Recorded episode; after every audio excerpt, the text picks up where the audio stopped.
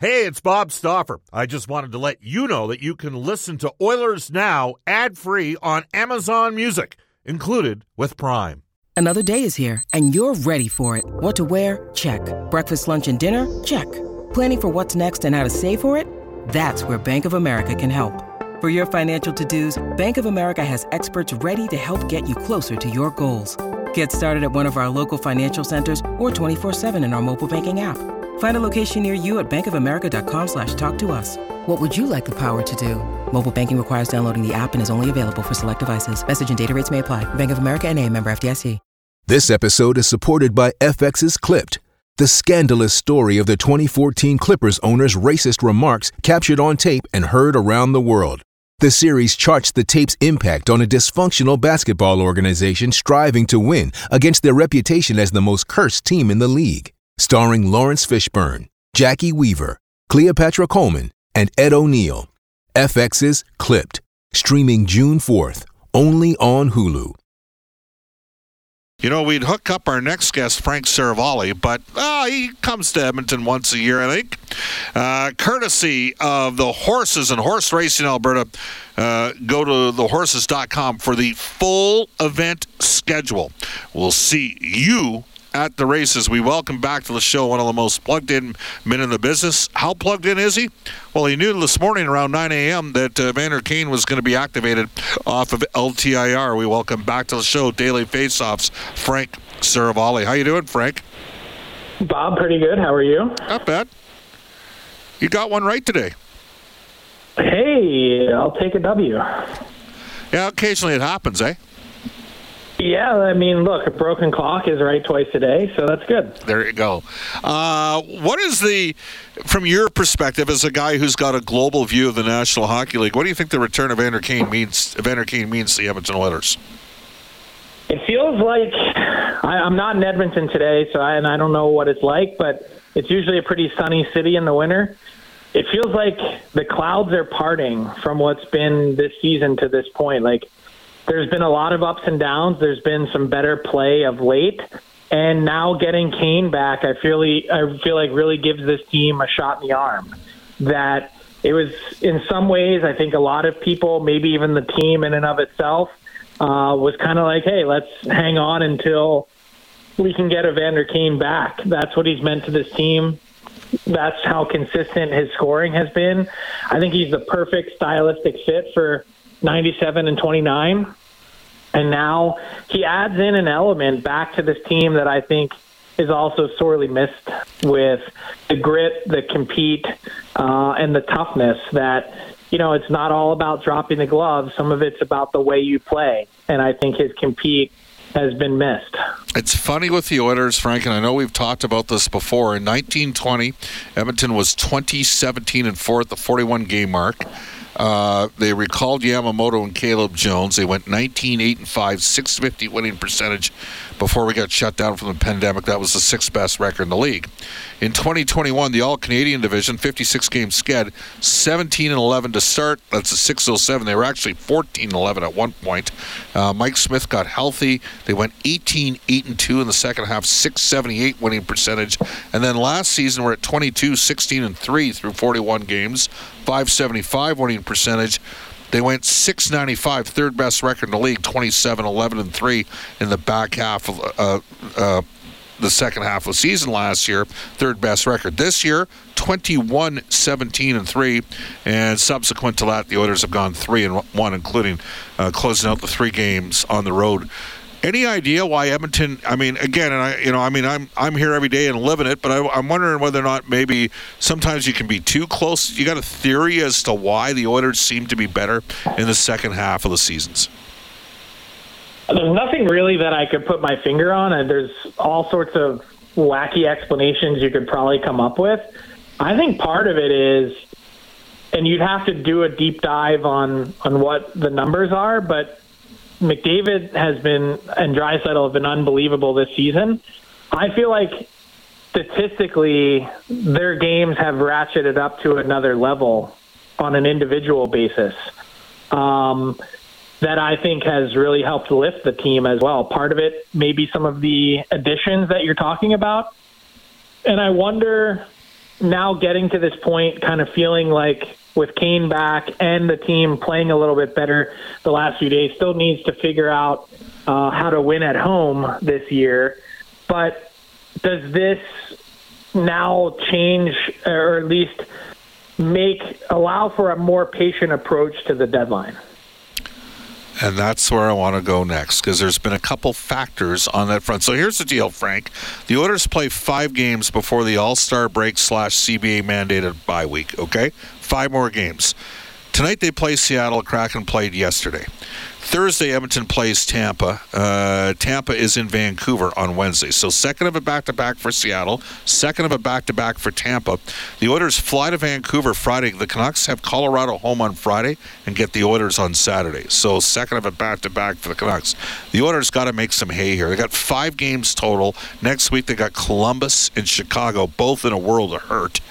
They got to make it count here. And if they do, does that buy a little bit more time for Oilers general manager Ken Holland, so there's not this tremendous urgency to go. And as they must get a second pairing left shotty. Does it change a bit if they can take care of business over the next five games?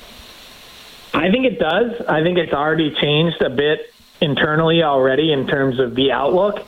That while there's been varying points over the last six weeks where eyebrows have been raised or the temperature has been raised, that Ken Holland has sort of to this point been able to resist the urge to to make a, a move. And, and I think right now, especially after the Yamamoto injury and movement to LTIR, that they've essentially kicked the can down the road for the next, you know, three weeks and change. Basically, it's bought the Oilers a half halfway to the other end of the deadline. And I'd be surprised if there's anything that materializes between now and then. Um, they're in a spot where they just conducted their amateur scouting meetings, their pro scouting meetings are to come. That's usually when you set the agenda, the blueprint for what you'd like to accomplish at the deadline. And I think to be totally fair to everyone involved in the process, I think the Oilers are all over the map. I think you know, at varying points, they're looking for a defenseman. I think they ask themselves then, what's the impact on someone like Broberg if you were able to uh-huh. bring in a defenseman? What's the long term um, complication of that? And and this gives you some more time to see Broberg in action and to make decisions on things like that. And then I think even when it comes to looking up front, you know, at one point you're thinking, oh, this team could really use this element as a penalty killer or this element in toughness or man we could really use a pain in the arse center to play against who wins draws and then you suddenly take a step back and you look at it and you say well oh we're all of a sudden thin on the right side up front so I don't think they. I think the truth right now, as it stands, they don't really know what they want, and that's not a knock or a shot at all, because this is a bit of a moving target this year. A few weeks, it's one thing. A couple weeks later, another hole pops up, and at some point, you end up chasing your tail, trying to plug the different holes, and you end up with a leak somewhere else. And so, I think as it stands, for everyone that's been clamoring for Ken Holland to do something, maybe right now the patient approach has been the best approach. And you've been saying all along that this team is going to be way better in the second half and still think that they're going to be in the 50 win range. That why wouldn't you be patient if that's the case? Again, uh, 47 to 52 wins, haven't wavered. I was unaware until Jack mentioned it the other night in the broadcast that Edmonton finished the regular season 15 0 1 at home. I've taken a look at the Oilers' advanced schedule. They have a tough first two weeks in uh, March, where they get the Leafs twice and Boston twice. Those are really good teams. Uh, but I'm I'm telling you right now, they're it's pretty obvious with Anaheim and San Jose where those teams are at. Arizona. You know, they got three more games against the Sharks. They got two more games against the Ducks. They're only going to get worse, right? And they're only going to get worse. And here's a, just just another thing to think about for everybody out there. Edmonton has five games left before the uh, before they get the break. Okay, They don't play any back to backs. They're playing three teams coming off of back to backs. They could easily go 11 and 7 in all five of those games. The organization, the one player in the minors that repeatedly over the last year and a half that they were really bull- the guy they were most bullish on was Vincent Desharnais.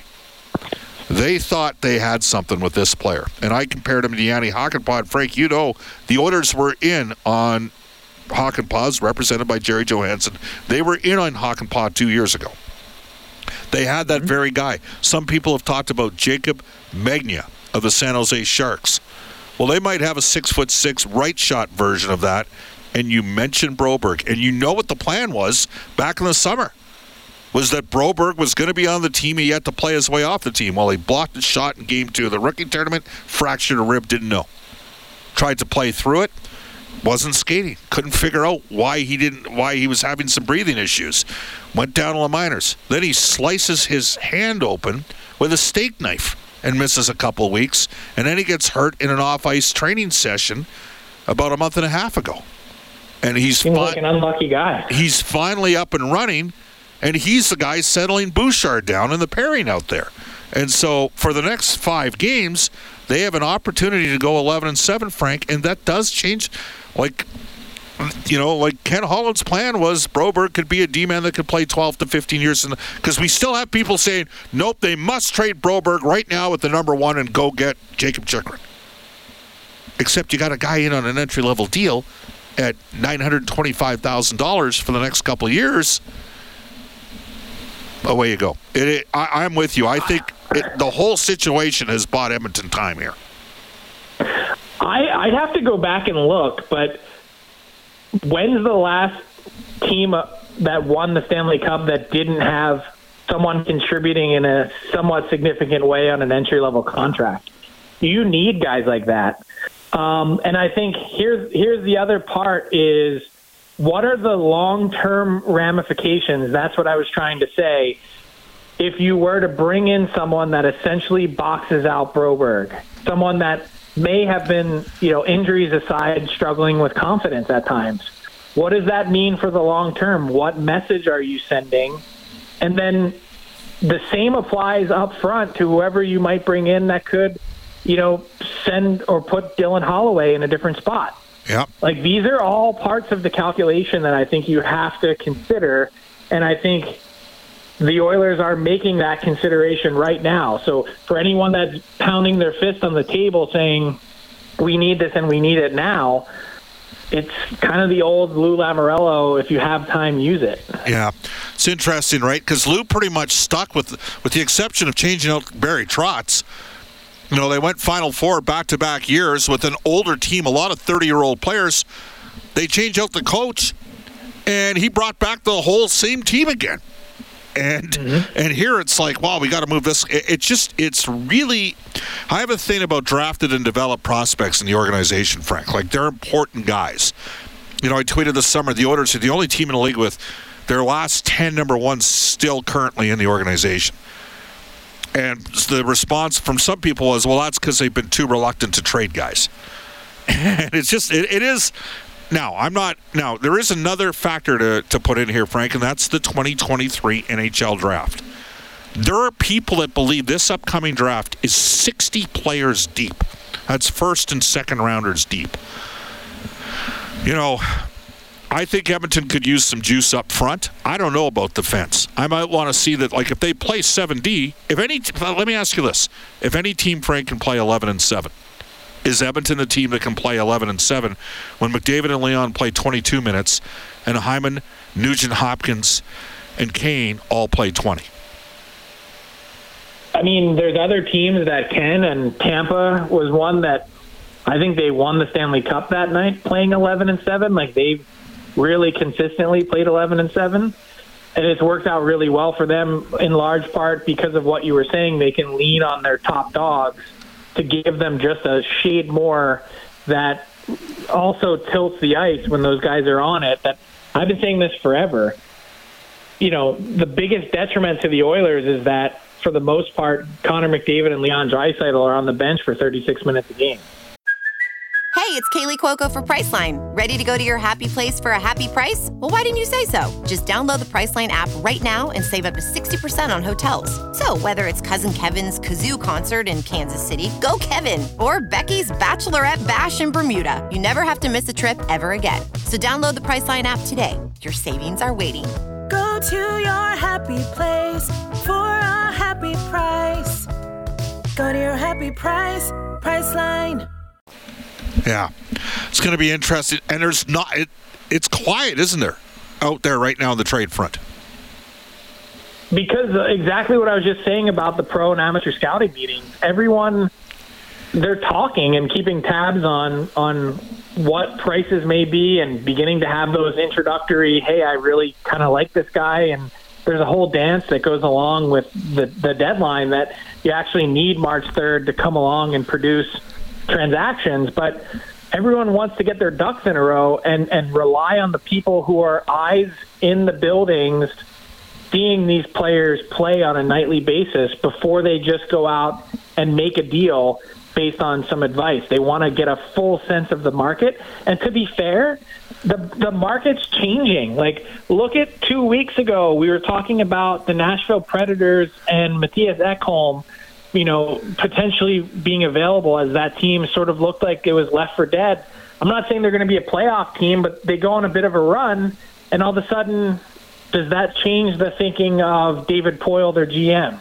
That the market continues to evolve. It's a living, breathing thing. Yeah, it's a, it's an interesting one to say the least. Frank Seravalli for the Horses and Horse Racing Alberta. Go to thehorses.com for the full event schedule. We'll see you at the races. Frank, is there another factor? Is the draft another factor? Is this a year where maybe several managers aren't necessarily willing to part with the number one because of the perceived depth of the draft? What do you think? I don't think so, and I say that only because there have already been three draft picks in this 2023 first round that have already moved. One was for Brent Ben Chiarot last year. One was for Brandon Hagel, and the other one was for Nils Lundkvist back in September. That went from uh, Dallas to the Rangers. So the Rangers are sitting here. Uh, interestingly enough, I reported today on my Daily Faceoff Live show that the Rangers, in addition to having eyes for Patrick Kane, have really set their sights on Timo Meier as a potential acquisition for their right side. And they have capital. They've got cap space as a team that's played a lot more like a contender in the last few weeks. Yep. They've got an extra first round pick and they've got a ton of prospects. And so, after being super aggressive last year, trading a first, a second, a third, and I believe two fourths, Chris Drury, I would fully expect to be in the game. So, there's a number of teams that I'd say first round pick is almost assuredly on the table. Boston, Carolina, uh, Toronto, Winnipeg, uh, the second pick from the Rangers. And then I think it gets really interesting when you get to some of these other teams. Like I'd include Edmonton in that category so would I. for so, sure. So would I. Yep. So would I. But then what about Colorado? What about Pittsburgh? What about Washington? Like, and then you can even begin to start to include some other teams like Seattle, which is, I believe, still leading the division by points percentage. That they can uh, they can afford to really go about a different path than many were expecting for them at this deadline. All right, I'm going to go Canadiana on you here for two quick looks at two teams. Vancouver yesterday, Jim Rutherford spoke. What did, what term did he use again? Which one? Major surgery. Major surgery on the team. Uh, a million of them. Is that fait accompli that Bo Horvat's out of Vancouver? I believe so. I believe his camp has thought that for a long time. I think Bo himself has thought that. Other players on the team believe it. And I thought it was really telling that Jim Rutherford said we've we've taken our best shot. That's what he believes. Will they circle back and take one more? I doubt it, and for the reason of which he explained. And I actually can't really blame him listening to his thought process, which was we put an offer on the table that we believe is fair for Bo Horvat up to and before this season. He's had a magical year on track for around 60 goals, 40 even strength goals. Um, it's been un- an unbelievable contract year to hit an upper deck grand slam home run for Bo Horvat. But his historical track record is that he's a 25 to 30 goal scorer and a 55 to 60 point player.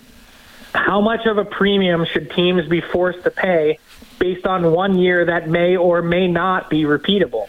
And so that's the question teams are asking themselves. I think the center market of real impact centers is so thin that they're willing to pay a premium to get their hands on them, especially with the cap going up. But I believe the offer that's on the table from the Canucks to Bo Horvat starts with a seven. I think his camp believes he's in Wow. the eights all day long. And I think there's one team at least out there that may be willing to pay a number that starts with a nine. Who's that team? I can't say. Eastern Well, Conference what- or what would Western? Con- Eastern Conference or Western Conference team? East. All right. Uh, Luke Schenn, subtle acquisition for a team like Tampa. Uh, potentially, but I wouldn't discount some others. Okay. Uh, I would say the Boston Bruins could be a pretty decent fit. Um, and I, I think, to be honest, as much as everyone assumes that he's going to be gone, I think the Canucks are sitting there asking themselves, we need some guys that can play, and we need some guys that we trust. And so uh, I could see him being a fit in New York to maybe settle down Braden Schneider and play on a consistent pair with him. Um, there's there's a whole bunch of options for Luke Schenn. All right. Well, they do have on the right. I mean, they picked up Ethan Bear on the right side. They have Tyler Myers as well, uh, who's a right shot. Um, so that You know what was interesting about um, Jim for it. Rutherford's press conference that you said you mentioned Tyler Myers. He seemed to mention or hint at the idea of buyouts coming this summer.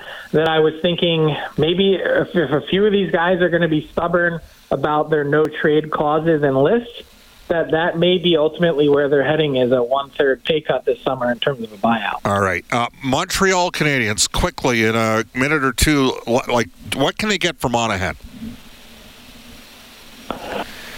Um, my guess is because he's still on a pretty decent size contract um, at 6.375 that would then likely need to be run through a third party broker.